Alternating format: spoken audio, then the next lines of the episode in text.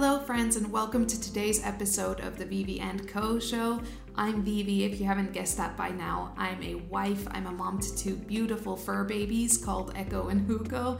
They are my life, and I love them. Uh, we live in Kirkkonummi in Finland, loving the small town life just outside of the city and I am a photographer who turned into an entrepreneur who wants to see people succeed and grow and just really wants to invest in people through coaching. So, that's a little bit about who I am. I would really love to get to know you a little bit more, whoever you are who's listening. So if you head on over to Vivin Media on Instagram, come and have a chat with me and just let me know how you're liking the podcast so far. And without further ado, let's dive into today's episode. So, I'm approaching three years of being an entrepreneur, and it's really exciting and really has taught me some very big life lessons, and it's been a fascinating journey. So, I wanted to take a minute today to just pause and reflect on the last three years and kind of share what I have learned with you, and hopefully see it help you maybe spark a few thought processes and also this is a kind of stuff that I wish that someone had told me when I was starting out. So if you are starting your business, here's a few things that I wish that I had done a little bit differently. And just to preface, these aren't in any really particular order. Um, I'm just gonna read them off in the same kind of list format that they came out of me when I was writing this episode. Are you ready? Because I sure am. The first point that I want to talk about is finding your identity from your work. Um, something that I learned and have still continuously been learning is that while work is a huge chunk of who I am, it does not define me. My work does not define who I am as, as a person. I think part of this was a little bit difficult to uh, separate these two things because I didn't necessarily know very clearly who I was as a person before I started my business. I knew certain passions of mine, I knew certain things I wanted to do, but I had a lot of trauma that I hadn't worked through, so I couldn't see myself very clearly.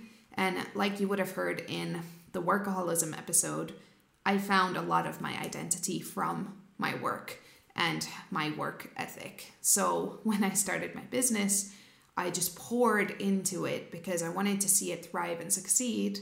Because, well, it's our baby, isn't it? Like, our business is our baby.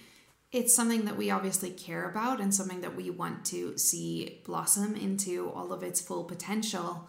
But it meant that anytime that there was a difficult thing to handle in my business, I saw it as a direct attack against my self worth and my identity. So I just wish that I think that there would have been a clearer boundary there that while, like a clearer understanding that while my business reflects who I am, my character, and my identity, and what I want to give to the world, my character and identity doesn't reflect my business. There are certain elements of how I provide service and the values that I have in my business that are directly in line with who I am as a person, that flow from my past experiences, that flow from what I want to give out into the world. But that doesn't define who I am, or how well I do that doesn't define who I am. I know that it's a little bit of an abstract thought, but I'm hoping that you can latch on and catch what I'm trying to say um, that basically I just wish that I had learned quicker or known before I started that my business and me are two separate entities that work together, but that there was clearer separation between the two. The second point that I would like to talk about is valuing your community.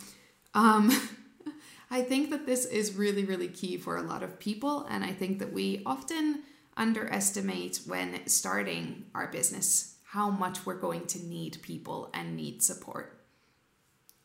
So, if I could go back and talk to three years ago, Vivi, I would say value your community, find people, root into them, invest deeply into them because you need those people. And I would also say that in this point, I wish that I had understood the value of having challenging opinions as well as people who support you and cheer you on. Um, because I think that when you are running your business, you do need people who challenge your ways of thinking and who push you to consider alternative options and consider different ways of doing things.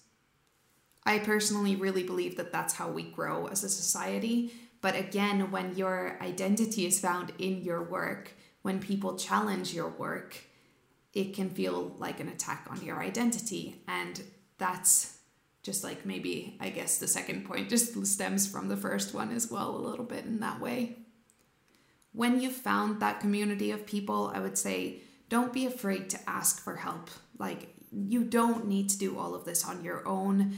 Um, I know that I felt a huge pressure to kind of have my shit together straight from the get go, and that I needed to do everything and I needed to prove myself or whatever. Throw those ideas out the window and ask for help, humble yourself, and realize what you're capable of and find people to come alongside you. With this, I would say that remember that relationships are give and take. Um, remember to give as much as you take. There are certain times that we will go through where we need more help and need more support than the other person involved. But really, in terms, when I'm talking about this, it means more about the interaction in the relationship. Don't just contact people when you need something from them. Actually, invest in them as humans and then build that relationship so that they are there for you as a friend. I think that people are a lot more helpful than we give them credit for sometimes, or that we're afraid to ask because we assume that the reaction is going to be negative from people. And people can surprise you in a really, really good way. I really realized that in the first three years of entrepreneurship. But I would also say that don't be afraid to invest in yourself. If you feel that you really need help and you need someone to support you along the way, find a coach or a mentor. Like, seriously invest in yourself and your craft. Find someone, pay someone who will walk alongside you every single step of the way. If you don't feel that you need that hands on of an experience, then sure, ask the people closest to you for input and build that community. Now, I can hear you over on the other side of the screen being like, oh, but how do I find people? Where are my people? Well, I have good news for you. I have a couple of tips on how you can find your community. And actually, both of these tips involve utilizing social media. Uh, social media is a really powerful tool and it can actually be quite easy to find people who are like minded and build lasting relationships through that. So, yeah, my first tip is simply to use social media. Go and find people, use Facebook groups, use Instagram hashtags to search through people who might be interested in the same things as you or doing the same things as you, and just start connecting. And the second tip that kind of just piggybacks off of that one is don't be afraid to be the one to send the first message. I think so often we are afraid of what the response will be, so we just kind of stalk online and we're like, oh, I wish I could be that person's friend. What if you just sent them a message? What if you just asked to meet up for coffee with them? What have you got to lose? Actually, it's really funny because some of my really, really good friendships have started out this way by simply sending a message on Instagram to ask a question and then that builds into conversation and then we're like, "Hey, we should just meet up for coffee and talk about this." And voila, bloomed a friendship.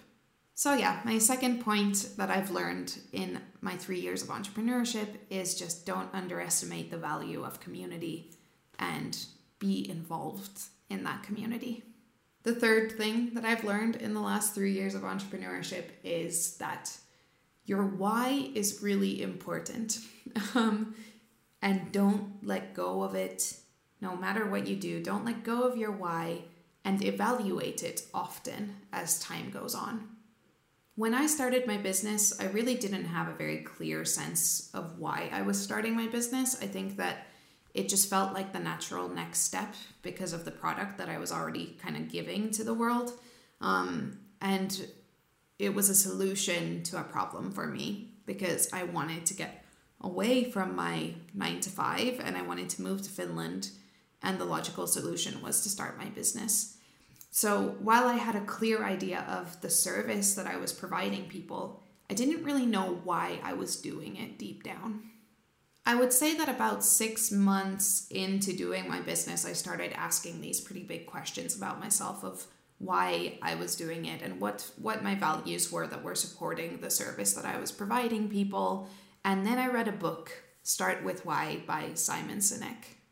Now, if you haven't read this book and you're a business owner, I would really highly recommend it. And I know that everyone says that, but seriously, it, it really opened up my eyes to think about the way that I serve my clients in a very different way. And since then, I started writing out my why and regularly evaluating it and coming back to it and seeing whether it's still the core of what I believe my why is. And usually it tweaks and changes just a little bit to become what it is now, but it's not that far off from where we started.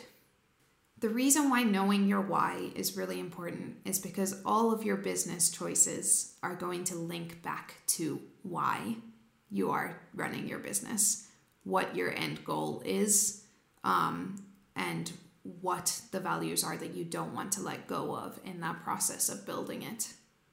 For me, my why comes out in daily conversations with my clients in the way that I communicate um, it comes out in the way that I choose community over competition and how I build relationships with my community. And it also comes out in my flexibility with my clients and in the way that we kind of interact together. My why also really comes into play when designing my future. it's really important to sit down and design your why so that your business doesn't run you, you actually intentionally run your business. So, yeah, my third point is remember your why and evaluate it often. The fourth point, which is a really big one for me, is remember to have hobbies outside of work. Um, this is something that I, I have probably always struggled with, but really, when I started being an entrepreneur, I realized that I turned all of the things that I found fun into work. So all of a sudden, while I was enjoying the work that I was doing, I no longer had any activities or hobbies that I did simply to recharge me. So, yeah, recently I've decided that this is a huge priority for me. Your playtime is important because it just rejuvenates you and fills up your cup so that you can serve better in your business. So, I've started to prioritize playtime a little bit more. And one of the things I really want to get into this spring is actually painting because I feel like that's something that I would really enjoy. And we have a backyard now. It would be so much fun to just sit out there and just throw paint at a canvas and kind of see what happens. Another thing that I'm experimenting with is cooking, actually, um, which is really fun. And I never thought that I would say that, but I am really enjoying cooking at the minute. And that is something that fills me up with a lot of energy. I would actually be really curious to know if you're an entrepreneur, what kind of hobbies do you have on the side that kind of fill up your cup and fill up your energy levels? Hit me up over on Instagram at Vivin Media and let's have a chat about that because I'm always trying to concept new ideas for hobbies that I could test and try and see if they kind of stick. And it's really difficult to do when you've kind of lived your whole life having one hobby and then you've turned it into your business. The fifth point I want to make is it's okay to change course. We have an entire episode devoted to that, and you would have seen that last week with Susanna, where we talk about pivoting your business and feeling the fear and doing it anyway. Um, but this was something that I really wanted to put on here because of how huge of a thing it has been for me over the last year. It's okay for you to change your mind. It's okay for you to want to pivot, it's okay for you to want to change the course of your business. You are not giving up on your dream simply if you change the lane that you're taking to get to your dream. So, yeah, it's okay to change course. Number six is one that I am really excited about um, talking, and I think that I will probably do an entire episode about this, so I will make it brief. Um, number six is mistakes are opportunities to grow.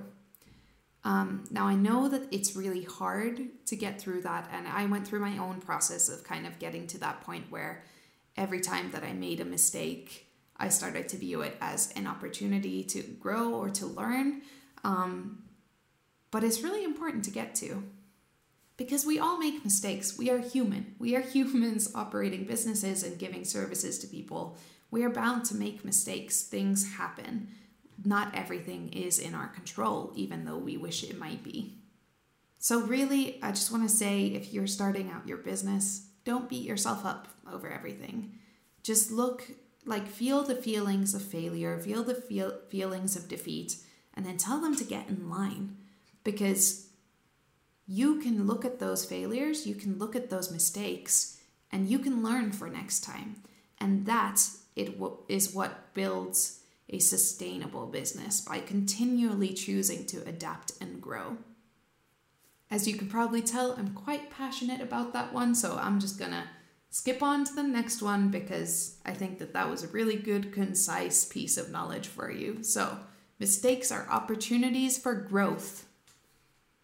Number seven, your well being doesn't need to suffer for the sake of your business.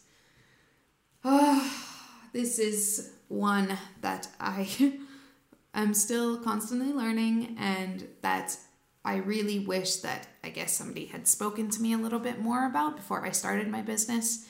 Um, but it's really healthy to have boundaries with your work and to make sure that you're taking care of your well being because our next point is you are running a marathon, not a sprint. So make sure that you are consistently able to show up for people. Um, really, in order to be able to play the long game, you have to take care of your capacity to give. I think, especially when you are working as a solopreneur, when you are the only person in your business, this is so important because honestly, if something were to happen to you, who would do what you do? So make sure to kind of keep track of your well being, your emotional, your physical, your mental well being, and prioritize those things. So that one got a little bit of a bonus point in there with the being in a marathon, not a sprint situation. So number eight is be okay with not everyone understanding you. I think that I knew that I was going to be doing things a little bit differently just because of the person that I am. I never really do things the way that I'm supposed to, but I didn't necessarily realize how much I would feel the need to defend my way of doing things. And I wish that I could have focused some of that energy more on what actually makes me unique and special and developing those skills more rather than focusing on the negativity. And this isn't to say that I regret any of it. I think that all of this stuff has grown me into the person and business owner that I am today. And so I'm so grateful for all of those processes. But just being honest, I really do wish that I had spent less time feeling the need to defend myself. And I didn't really have this with just anybody, it was the people closest to me that I felt that I always needed to kind of defend my way of doing things or explain it thoroughly or whatever that may be. But I think that in this point of not everyone will understand you and getting comfortable with it, it's important to know who you value and whose input you value and who needs to understand you. And the answer to that is usually just going to be your client relationship. So, as long as that is working, if somebody doesn't get it, that's okay. It's okay. And it might take them time to see that your method works. And that's all right. My next point, our ninth point, is that done is better than perfect. Um, I want to drill that in because honestly, I think that a lot of us struggle with perfectionism, and it's definitely something that I've struggled with. But very, very quickly, I learned that simply showing up and having something out there is way more important than it being perfect. So get your message clear, figure out your why, and then get it out there. Just start, and you will learn and you can refine and figure things out as you go, and that's okay. Number 10, and our final point, is that remember that learning is a constant process. Learning never stops, growing never stops. I will probably still be talking about these things in 10 years' time because I'm constantly trying to refine what I am doing and work towards my end goal and push myself. And when I reach that goal, I will probably have another goal. Like learning never, never stops. And I think in this point, it's also good to check in on yourself regularly and figure out what your next focuses are in terms of learning. What what is your next goal that you want to learn and really learn to do well in your business? That's something that I definitely definitely have started to understand with running a business. And along with this, I would say be sure to invest in yourself in your learning process. It's important it's it is valuable for you to invest in your growth both as a person and as a business owner buy books buy courses have a mentor have a coach whatever that looks like make sure that you are investing in you and your growth as a business owner so, yeah, I hope that today's episode was helpful to you. I'm really, really grateful that you're here. I don't take it lightly that you listen to my voice every week and I hope that these tips were quite actionable for you and maybe sparked some thought processes.